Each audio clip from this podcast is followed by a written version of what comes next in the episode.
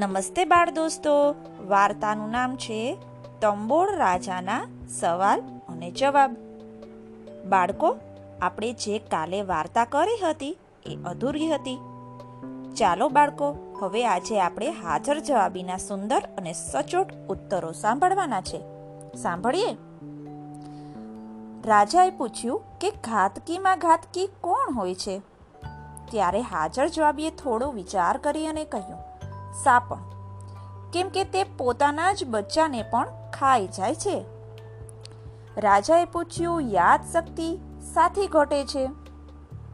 ત્યારે હાજર જવાબીએ જવાબ આપ્યો, બીકથી ઘટી જાય અથવા તો ચિંતા હોય તો પણ યાદ શક્તિ ઘટી જાય છે.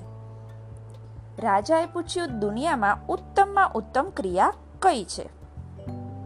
ત્યારે હાજર જવાબીએ કહ્યું, મા બાપની સેવા એ ઉત્તમમાં ઉત્તમ ક્રિયા સમજવી. રાજાએ પૂછ્યું, સલામ કોણ કરાવે છે? ત્યારે હાજર જવાબીએ ઉત્તર આપ્યો કે પેટ. રાજાએ પૂછ્યું કે અવગુણ ઉપર ગુણ કરે એવું કોણ છે? હાજર જવાબીએ થોડો વિચાર કર્યો અને કહ્યું, સુખડ.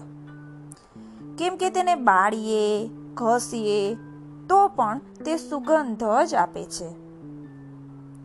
રાજાએ પૂછ્યું, કે કોણ આંધળો છે? ત્યારે હાજર જવાબીએ જવાબ આપ્યો, કે પ્રેમ. રાજાએ પૂછ્યું, કે સૌથી સરસ દૂધ કોનું હોય? ત્યારે હાજર જવાબીએ જવાબ આપ્યો, કે માનું દૂધ સૌથી શ્રેષ્ઠ હોય છે. રાજાએ પૂછ્યું, કે લંપટ થવામાં શું દુઃખ છે? ત્યારે હાજર જવાબીએ કહ્યું, શરીરમાં વ્યાધિ વધે છે અને ઈશ્વરના ચોર થઈ નરકમાં જવું પડે છે. ત્યાર પછી રાજાએ પૂછ્યું કે રાજ્યની અમૂલ્ય વસ્તુ કઈ કહેવાય? ત્યારે હાજર જવાબીએ કહ્યું કે રાજનીતિ. રાજનીતિ સૌથી અમૂલ્ય કહેવાય. રાજાએ પૂછ્યું કે સ્વર્ગે જવાનો રસ્તો કયો હોય? ત્યારે હાજર જવાબીએ કહ્યું, પરોપકાર. રાજાએ પૂછ્યું કે વગર પાદશાહીએ પાદશાહ કોણ છે?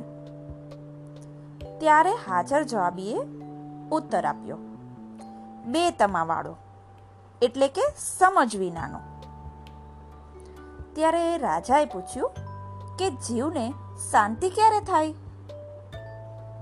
ત્યારે ઉત્તર આપ્યો કે ઈચ્છેલી વસ્તુ મળે ને, ત્યારે જીવને શાંતિ થાય છે. રાજા બોલ્યા કે માણસો કામ કરે પણ પરમેશ્વરે કર્યું એમ લોકો ક્યારે કહે છે? ત્યારે હાજર જવાબીએ કહ્યું કે પંચ કરે ને, ત્યારે. કારણ કે ગામડામાં પંચને પરમેશ્વર માનવામાં આવે છે. રાજાએ પૂછ્યું કે સૂર્ય કરતાં પણ વધારે ગતિ કોની કહેવાય છે? ત્યારે ઉત્તરમાં હાજર જવાબીએ કહ્યું કે કવિની. જ્યાં ન પહોંચે રવિ, ત્યાં પહોંચે કવિ. રાજાએ પૂછ્યું કે પરમેશ્વર કોને આધીન હોય છે? ત્યારે હાજર જવાબી કહ્યું કે ભક્તને. રાજા બોલ્યા કે સતયુગ ક્યાં સમજવો? ત્યારે હાજર જવાબીએ કહ્યું કે સત્કર્મ થતું હોય ને, ત્યાં. રાજા બોલ્યા કે સર્વનો ખરો સાક્ષી કોણ છે? ત્યારે હાજર જવાબીએ કહ્યું કે પોતાનું મન એ સૌથી ખરો સાક્ષી ગણાય છે. રાજાએ પૂછ્યું કે ગરીબના ઘરમાં પણ એક ચળકતો મણી હોય છે. તે કયો? ત્યારે હાજર જવાબીએ કહ્યું કે દીવો, કેમ કે તે દીપક મણી કહેવાય છે. રાજા બોલ્યા, કે સ્ત્રીઓનો સરસમાં સરસ શણગાર કયો? ત્યારે હાજર જવાબીએ કહ્યું કે પતિવ્રતાપણું. રાજાએ પૂછ્યું કે સર્વ પ્રાણીઓમાં બચ્ચાને ધવરાવનાર કઈ જાત છે અને ઈંડા મૂકનારી કઈ જાત છે? ત્યારે હાજર જવાબીએ ખૂબ જ સરસ જવાબ આપ્યો, મીંડા તેના ઈંડા અને કાન તેને થાન. એનો મતલબ એ કે જે પ્રાણીઓને કાનને ઠેકાણે મીંડા હોય છે, તે ઈંડા મૂકે છે અને જેને કાન હોય છે, તેને થાન એટલે કે ધવરાવાના સ્તન હોય છે. રાજાએ પૂછ્યું કે માણસોએ કઈ કસોટી હંમેશા પોતાની પાસે તૈયાર જ રાખવી જોઈએ? ત્યારે હાજર જવાબીએ કહ્યું કે અક્કલરૂપી કસોટીએ કસી અને હરેક કામ કરવું જોઈએ. રાજા બોલ્યા કે કયા માણસને હલકો ગણવો? ત્યારે હાજર જવાબીએ કહ્યું કે ચુગલીખોરને, એટલે કે જે ચાળી ખાય છે ને, તેને. રાજાએ પૂછ્યું કે રોકડ વગરનું ધન કયું કહેવાય? ત્યારે હાજર જવાબે ઉત્તર આપ્યો કે વિદ્યા એ રોકડ વગરનું ધન છે. રાજા કહે, પવન કરતા ગતિ કોની વધારે? મનની. રાજા કહે, સમુદ્રની માફક કયા માણસને સાગર સમજવો? ત્યારે જવાબમાં હાજર જવાબી કહે, જે માણસના પેટમાંથી વાત ન જાય ને તેને. રાજા કહે, કે રાજનીતિ ચલાવવામાં મુખ્ય ગુણ કયો? ત્યારે હાજર જવાબીએ કહ્યું કે વાચ કાચથી સાબદા રહેવું તે. વાચ એટલે કે વાણી અને કાચ એટલે અહીં ચારિત્ર. એનો મતલબ એ કે વચન પાડવું અને પર સ્ત્રીને માતા બરાબર જાણવી તે. રાજાએ પૂછ્યું કે શું કરીને કુશળ ન ચાહવું? ત્યારે હાજર જવાબી કહે, કુસંગ કરી, પછી કુશળ ન ચાહવું જોઈએ. રાજા કહે, બળની મદદ કરનાર કોણ છે? ત્યારે હાજર જવાબી કહે, બળની મદદ કરનાર તો હિંમત જ છે. રાજાએ પૂછ્યું કે, કોનું ઘર શૂન્ય સમજવું? જેને ઘેર છોકરું ન હોય, તેનું ઘર શૂન્ય સમજવું? રાજા કહે, કઈ સ્ત્રીનું જીવતર ધન્ય ગણાય? ત્યારે હાજર જવાબી કહે, સૌભાગ્યવતીનું. રાજાએ પૂછ્યું કે કયો દેવ ઉત્તમ છે? ત્યારે હાજર જવાબીએ કહ્યું, જેના ઉપર વિશ્વાસ બેસે ને તે દેવ જ સૌથી ઉત્તમ છે. રાજાએ પૂછ્યું કે મૂર્ખ કેમ જણાય? બોલવા ઉપરથી મૂર્ખતા દેખાઈ આવે છે. રાજાએ પૂછ્યું, ભક્તિ કોની સાચી છે? ત્યારે હાજર જવાબીએ કહ્યું શ્રવણની જેણે મા બાપની ભક્તિ કરી તે. રાજા કહે, કઈ સ્ત્રી કોઈની થઈ નથી અને થશે પણ નહીં.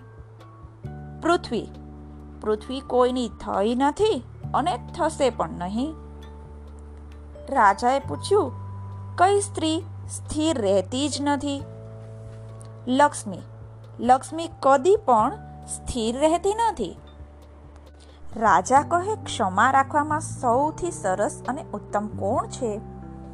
ત્યારે હાજર જવાબીએ કહ્યું, પૃથ્વી. રાજા બોલ્યા, કોનું ધન ખજાનામાં છે? છતાં નથી એમ જ સમજવું. ત્યારે હાજર જવાબીએ કહ્યું, કે જુગારીનું ધન ખજાનામાં છે, છતાં નથી જ સમજવું. રાજાએ પૂછ્યું કે, શરીરનું પહેલું સુખ કયું? ત્યારે હાજર જવાબીએ કહ્યું, આરોગ્યતા. તંદુરસ્તી. એના માટે તો ગુજરાતીમાં સરસ કહેવાય છે. પહેલું સુખ તે જાતે નર્યા. રાજાએ પૂછ્યું કે હથિયાર કયું સરસ સમજવું? ત્યારે હાજર જવાબીએ કહ્યું, અક્કલરૂપી હથિયાર સરસ સમજવું. રાજાએ પૂછ્યું કે ધૂળમાંથી રતન નિપજાવનાર કોણ? ત્યારે હાજર જવાબીએ કહ્યું, કુંભાર. રાજાએ પૂછ્યું કે કયા ત્રણનું ભવિષ્ય કોઈ જાણી ન શકે. ત્યારે હાજર જવાબીએ કહ્યું મેહ એટલે કે મેઘ, મરણ અને મોંઘું. એ ત્રણનું ભવિષ્ય કોઈ જાણી શકે નહીં. રાજાએ પૂછ્યું, કયા વૃક્ષના ફળ મીઠા સમજવા? ત્યારે હાજર જવાબીએ કહ્યું ધીરજ રૂપી વૃક્ષના ફળ મીઠા સમજવા. રાજાએ પૂછ્યું કે આખર અવસ્થાએ સાચું કુટુંબ કયું? બાળ દોસ્તો, આખર અવસ્થા એટલે વૃદ્ધાવસ્થા. ત્યારે હાજર જવાબીએ ખૂબ સરસ જવાબ આપ્યો. ક્ષમારૂપી માતા, સત્યરૂપી પિતા, જ્ઞાન અને ધર્મરૂપી ભાઈઓ, દયારૂપી દાસી, શાંતિરૂપી પત્ની અને સત્કર્મરૂપી પુત્રો એ આખર અવસ્થાએ સાચું કુટુંબ છે.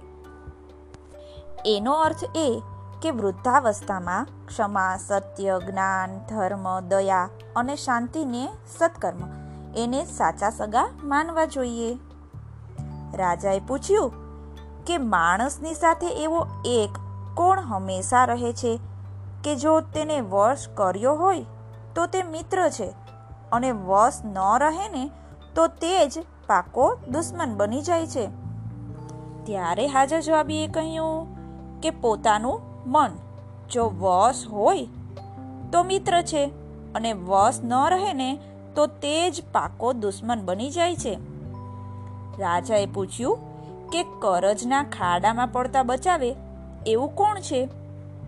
ત્યારે હાજર જવાબીએ કહ્યું કે કરકસર. રાજાએ પૂછ્યું કે રાત ને દિવસ દોડ્યો જ જાય છે, દોડ્યો જ જાય છે, પણ થાકે નહીં. એવું કોણ છે? ત્યારે હાજર જવાબીએ કહ્યું કે સમય. ઉપર પ્રમાણે પ્રશ્નના ઉત્તર સાંભળી અને રાજા તો ખૂબ જ ખુશ થઈ ગયા. હાજર જવાબીના જવાબો સાંભળી રાજાએ કહ્યું, ખરેખર તે જીવનના દરેક તબક્કાનું ખરું જ્ઞાન મેળવ્યું છે અને એ જ્ઞાન પણ અહંકાર વગરનું છે. બીજાની ભલાઈ માટેનું છે. ધન્ય છે તને અને તારા માત પિતાને બાળ દોસ્તો, હાજર જવાબીના બધા જવાબો સાંભળી આપણને પણ ઘણું બધું શીખવા મળે છે. હેને બાળ દોસ્તો? ચાલો, ફરી મળીએ.